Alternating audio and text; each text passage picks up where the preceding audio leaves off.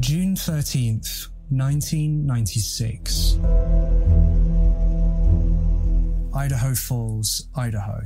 An 18 year old high school graduate who had recently moved into their own apartment in the town. Ohio, ready for some quick mental health facts? Let's go. Nearly 2 million Ohioans live with a mental health condition. In the US, more than 50% of people will be diagnosed with a mental illness in their lifetime.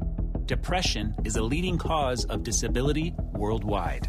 So, why are some of us still stigmatizing people living with a mental health condition when we know all of this? Let's listen to the facts and beat the stigma. Ohio, challenge what you know about mental health at beatthestigma.org. Was scheduled to start her shift at a local cosmetics store at 7 a.m., but the 18 year old failed to show up for work. Her employer decided to try to ring her up to see why she hadn't come to work that day, thinking she might be ill or had some kind of a family emergency. Though her employer's calls went straight to voicemail. She didn't pick up. Two of the people that she worked with, who she was also friends with, concerned for the 18 year old, drove over to her apartment to check on her. When they arrived, her front door was ajar, and inside, they discovered a scene from their darkest nightmares. People say Ted Bundy didn't show any emotion. I showed emotion.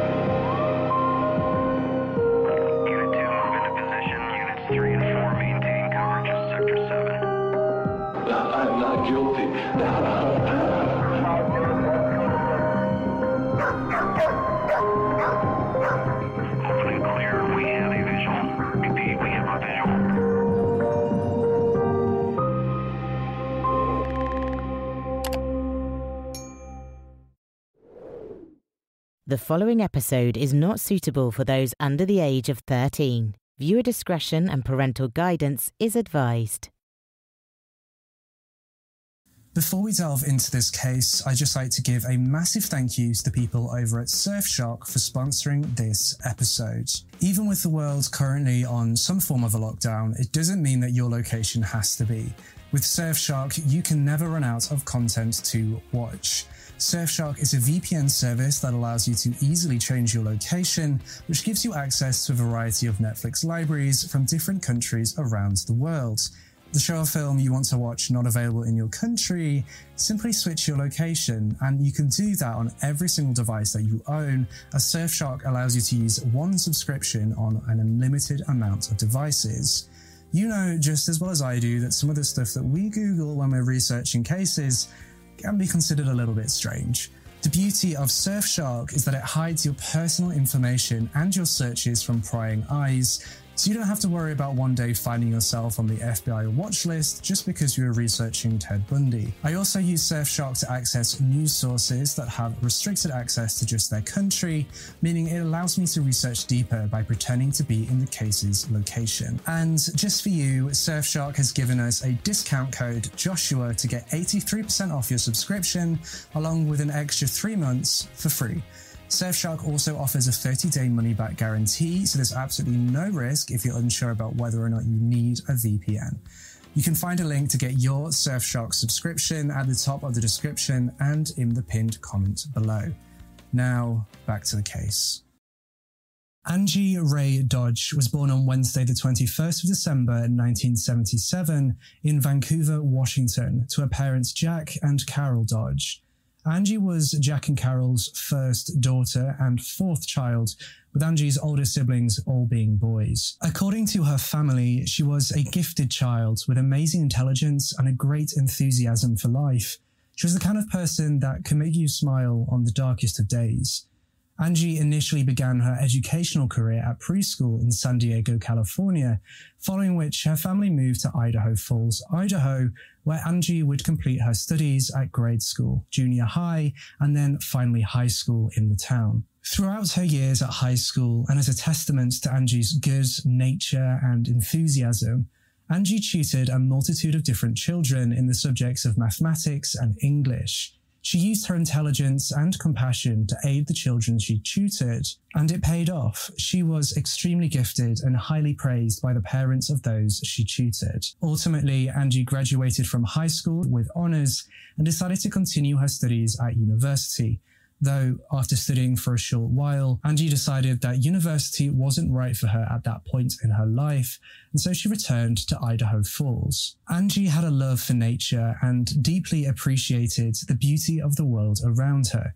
She was the kind of person who loved camping with her family. She loved the adventure and the beautiful memories it created for her and her loved ones.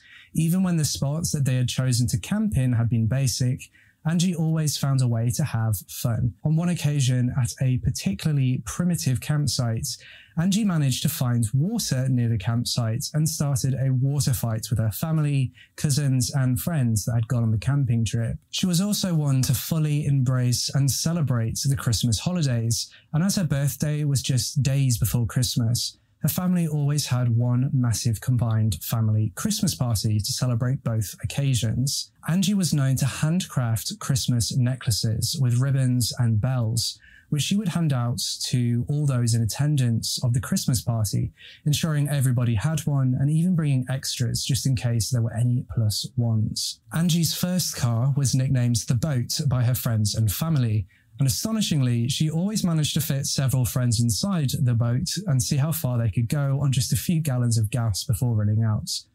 The boats would constantly be covered in mud, and the inside had food wrappers that were inches deep. The boat, more often than not, looked as if it had been in some kind of demolition derby. Just a few months prior to June of 1996, Angie said goodbye to her first car, the boat, and traded it in for a brand new Chevy. She'd also found work at a cosmetic supply store, and it hadn't been long after starting there that she made friends with her co workers. Though, when she failed to show up for work at 7am on Thursday, the 13th of June 1996, her co workers grew concerned. It wasn't like Angie to not show up to her shift without at least calling ahead beforehand to let somebody know.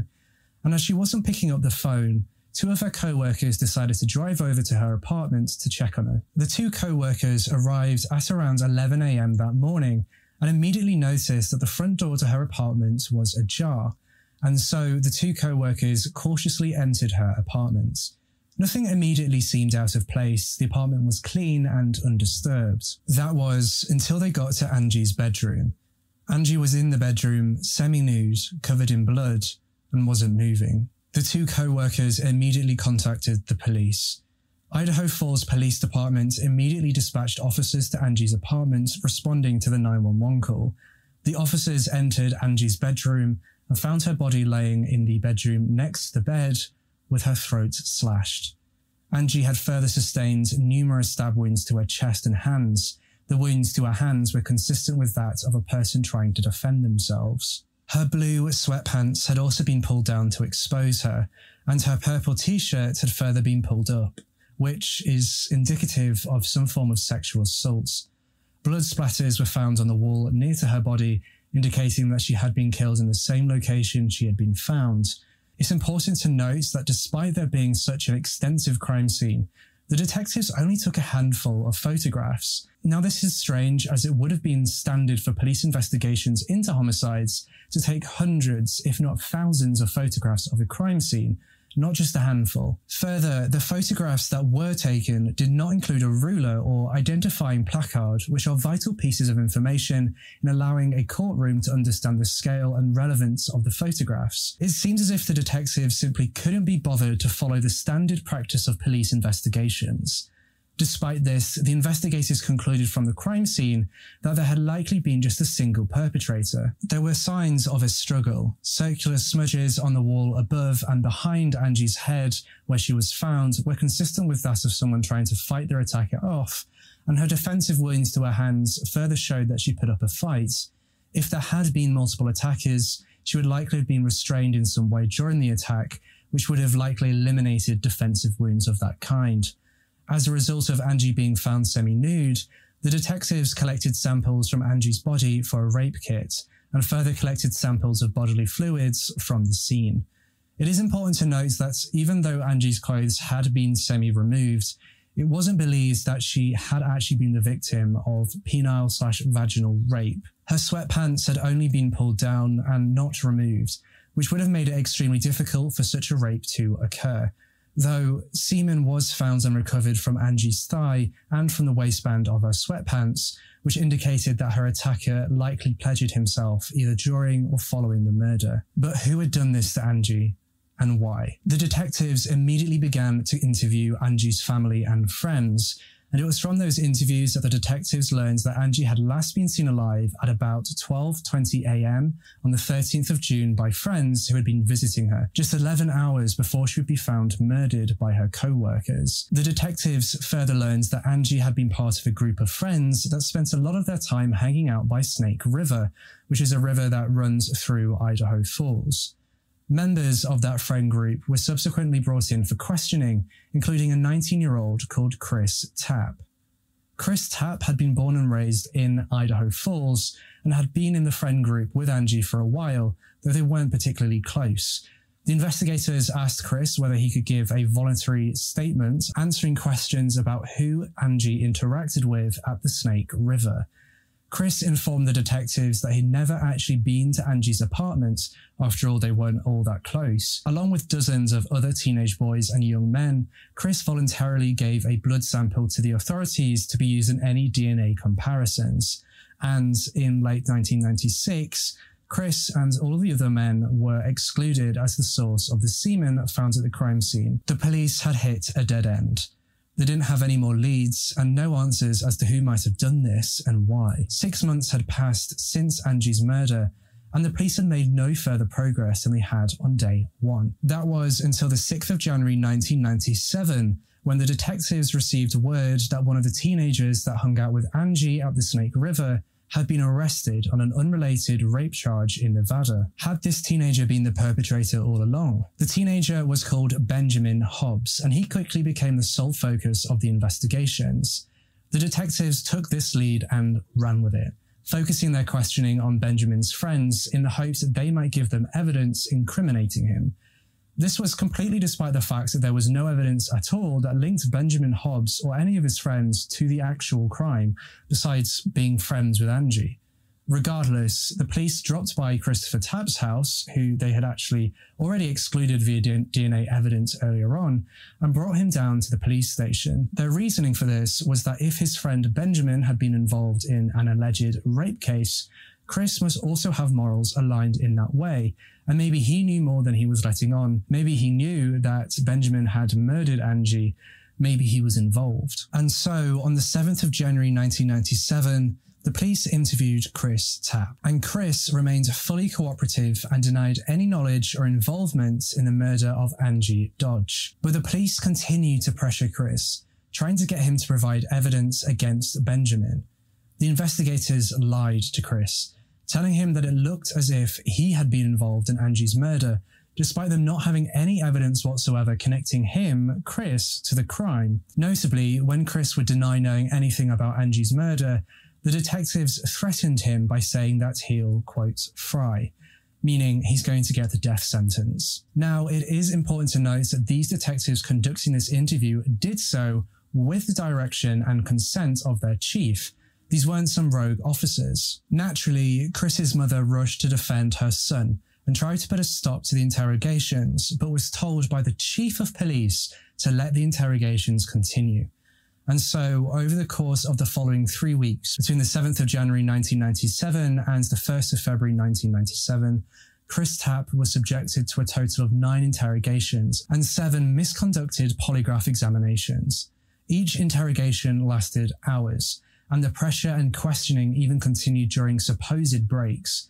They lied to Chris, threatened him with a death penalty, and refused to let him take real breaks from the interrogations, even when Chris grew extremely exhausted and sobbed as he begged for a break. The police relied on non existent culpable knowledge as the basis of their evidence. Culpable knowledge being information about a crime, a crime scene, and modus operandi of the killer or killers that would only have been known by the killer or killers and the police at the time, something that nobody else would have known. And it was on the basis of culpable knowledge that Chris Tapp was arrested and charged as an accessory to Angie Dodge's murder. Let's take a look at the alleged culpable evidence. The lead detective in this case alleged that Christopher Tapp knew minute details of the crime scene, including, quote, the color of the victim's clothes, the position of the victim's clothes, how many times she was stabbed. However, when the recordings of the interrogations were later examined, That statement is categorically false. Christopher Tapp never knew and never provided any of this information correctly to the detectives. He was manipulated, pressured, and coerced into giving a confession full of incorrect and contradictory details. Chris was emotionally broken by the interrogators and had become willing to say anything to get it to stop. During these interrogations, Chris claims that Angie's clothing had been red, then black, then grey, and then blue. Each time he was wrong in his claims. Chris further claims that Angie's sweatpants had been completely removed from one leg while remaining on the other, which is false. Angie's sweatpants had been found still fully on both legs and pulled down less than three inches below her pubic. Further, Chris completely failed to tell the detectives the correct number of times that Angie had been stabbed. The autopsy report concluded that Angie had been stabbed approximately 16 times, but Christopher Wood, at various different points in the interrogations, claimed that Angie had only been stabbed once, then later he claimed twice, then three times, all incorrect and obvious guesses. He was also unable to provide accurate information as to where Angie had sustained these stab wounds. Thus, it is obviously immoral to claim that Christopher Tapp knew how many times Angie had been stabbed, but not even the coroner could accurately determine that number, giving only an approximate. Let's explore the methods in which the investigators coached Chris into giving a confession. The methods used to elicit the correct answers from Chris were simple but undeniably effective, yet the antithesis of how fact finding interviews should be conducted. One of these methods, a simple and effective method, used to obtain the response they wanted from Chris was just to ask him the same question over and over again until Chris guessed the correct answer. The investigators further communicated with Chris via verbal and non-verbal actions in such a way that Chris knew whether the answer he was giving had been what they wanted or not.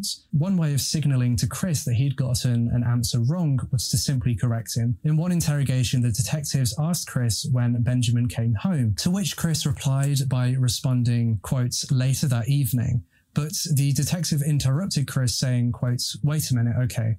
Angie was murdered sometime during the night, okay? You woke up the next morning, right? Chris said yes, and then the detective asked him again when Benjamin came home, to which Chris replied by saying sometime the next day. This method of manipulating Chris into confessing being an accomplice in Angie's murder is downright disgusting. Whether the police department had been under pressure to close that case or not, they had been trusted by the community they served to find true justice. Another way in which the detectives let Chris know that he'd given a wrong answer was to simply stare at him in silence after he'd given the wrong answer. As the interrogations progressed, Chris picked up on these signals given by the police. On one occasion, when asked to identify the rooms in Angie's apartment and what type of furniture was in the room where she was murdered, Christopher Tapp said, a sofa.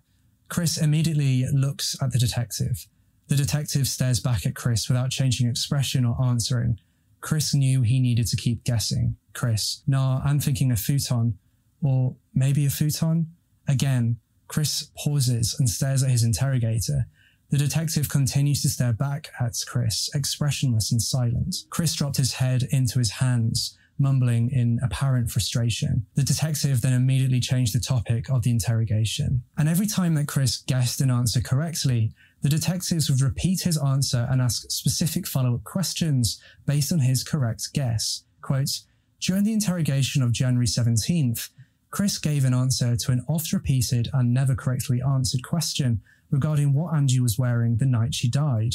Chris gave an answer that appeared to be in the form of a question. Quote, the only thing that half comes to mind was a t shirt and some sweats.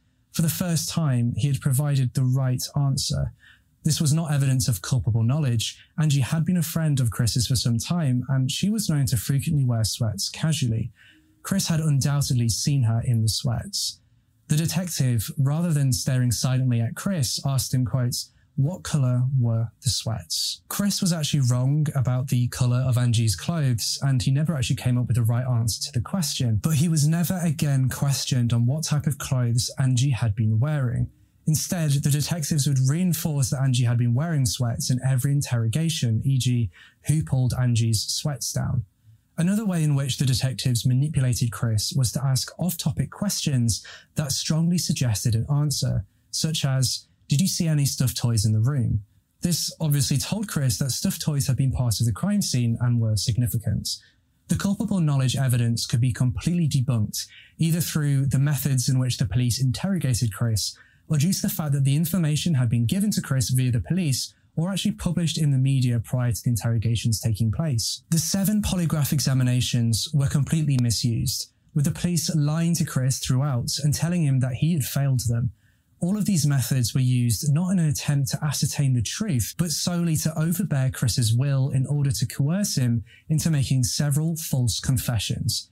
And this was all despite the fact that Chris Tapp had been excluded as a suspect via DNA evidence, something which any reasonable police officer would have known proves Chris's innocence. The police just chose to ignore this. They instead manipulated Chris into giving a confession that aligns with their theory of what the case was. Not to mention that Benjamin Hobbs had also been excluded as a suspect via DNA evidence, the person who they allege had committed the crime with Chris. The police had literally no evidence to support their theory. Firstly, they coerced Chris into saying that despite not being at Angie's apartment when she was murdered, Benjamin had killed Angie and then confessed to him. But then, after realizing that a witness would be more useful, they made him change his story to state that he had been at Angie's apartment with Benjamin that night and saw Benjamin attack Angie with a knife.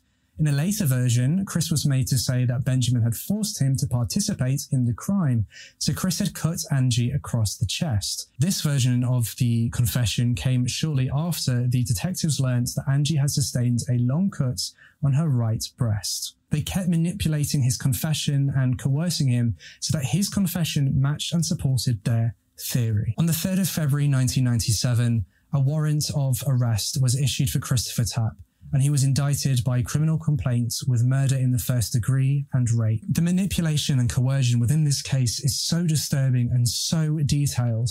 If I was to explore every aspect and every way in which they forced Chris to confess, it would make this episode hours long. The trial against Christopher Tapp began on the 12th of May 1998, and the prosecutors sought the death penalty. At the trial, based on the false and fabricated evidence reported by the police officers, the prosecution gave a story that Chris Tapp, along with Benjamin Hobbs, had raped and murdered Angie Dodge.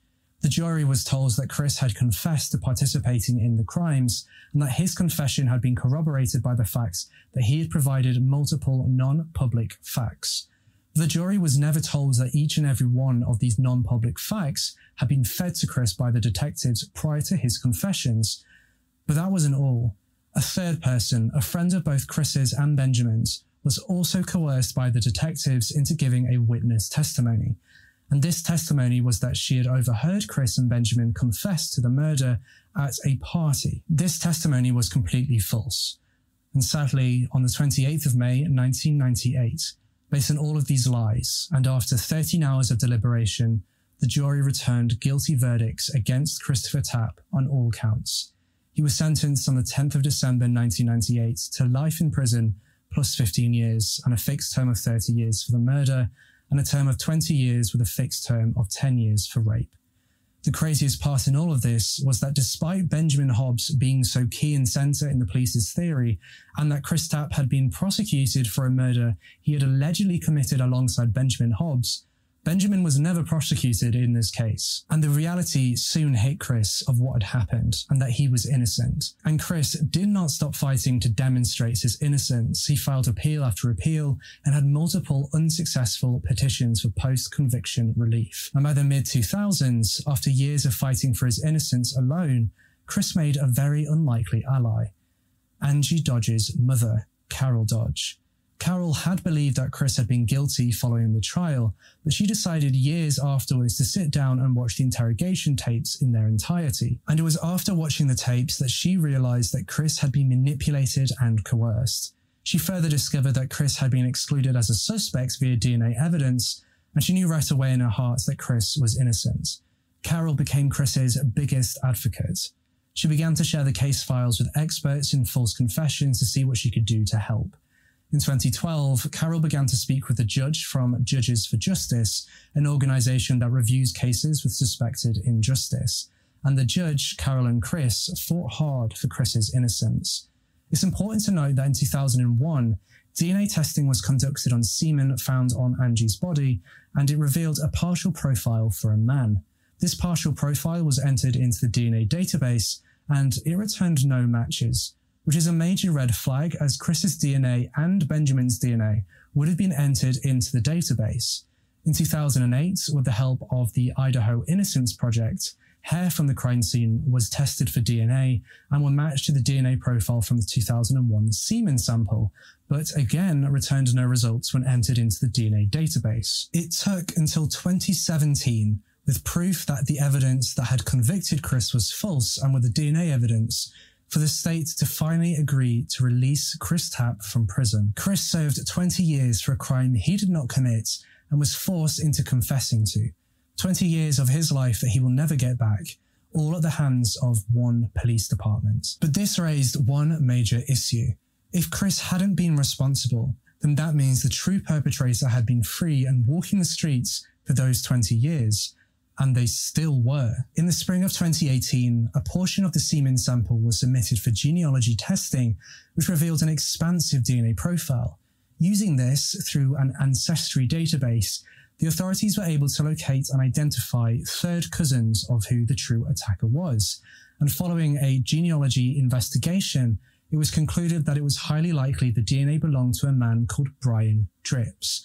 The genealogy investigation is extremely complex and scientific, and you know, I, am not going to delve into detail about it because it's way, way above my understanding of uh, genealogy. Um, so let's just consider they use magic to do that, to figure that out.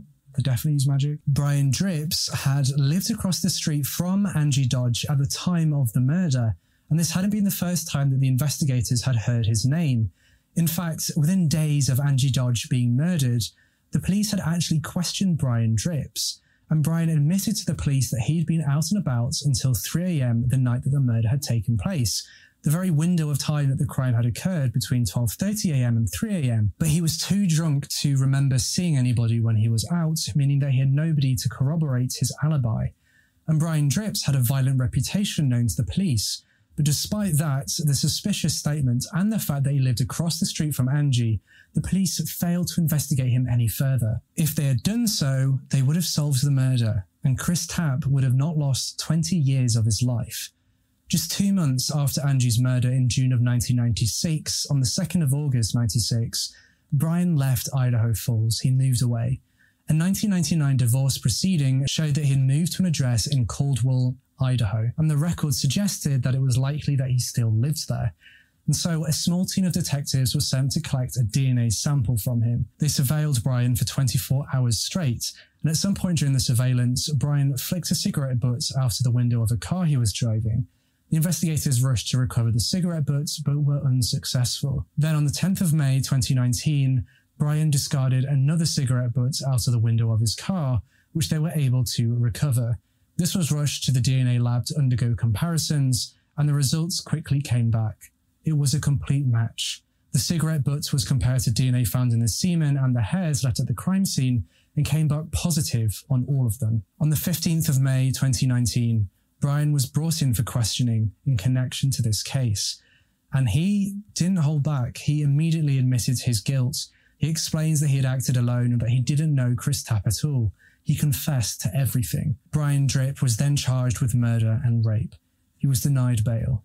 Chris Tapp was fully exonerated on the 17th of July 2019, more than 22 years after he was arrested for a murder he didn't commit.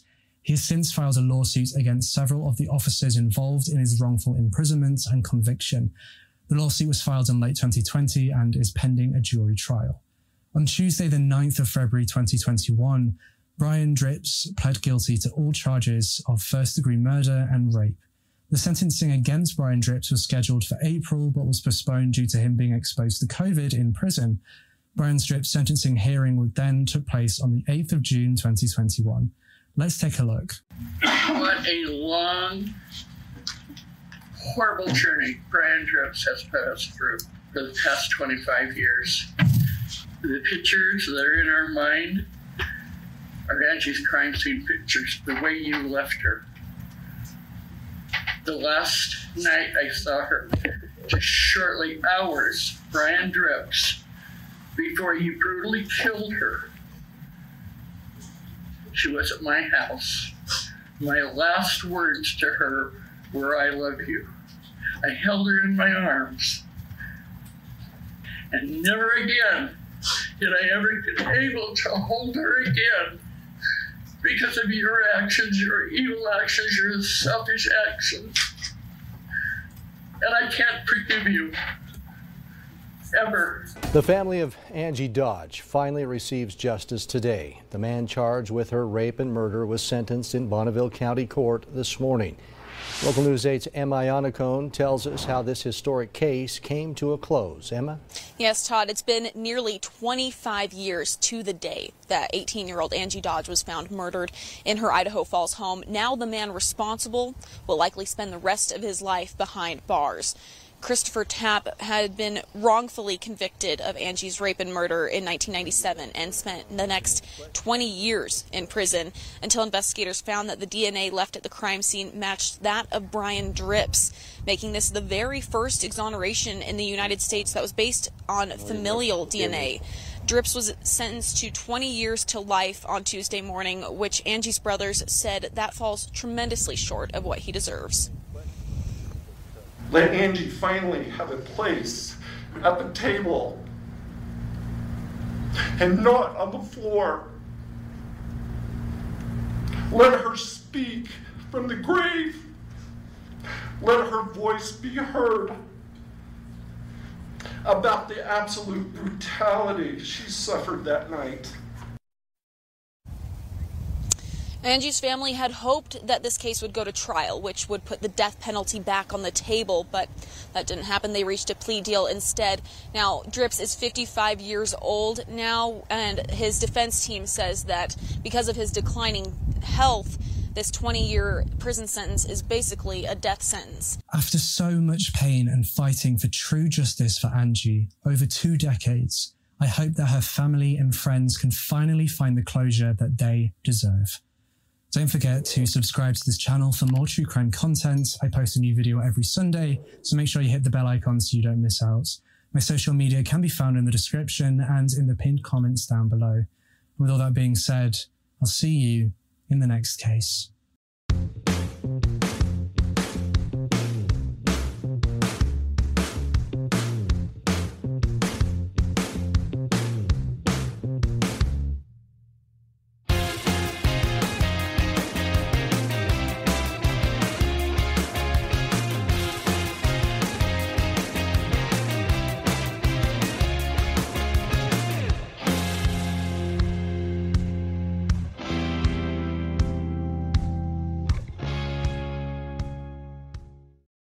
Without the ones like you, who work tirelessly to keep things running, everything would suddenly stop. Hospitals, factories, schools, and power plants, they all depend on you. No matter the weather, emergency, or time of day, you're the ones who get it done. At Grainger, we're here for you with professional grade industrial supplies. Count on real time product availability and fast delivery. Call clickgrainger.com or just stop by. Grainger for the ones who get it done.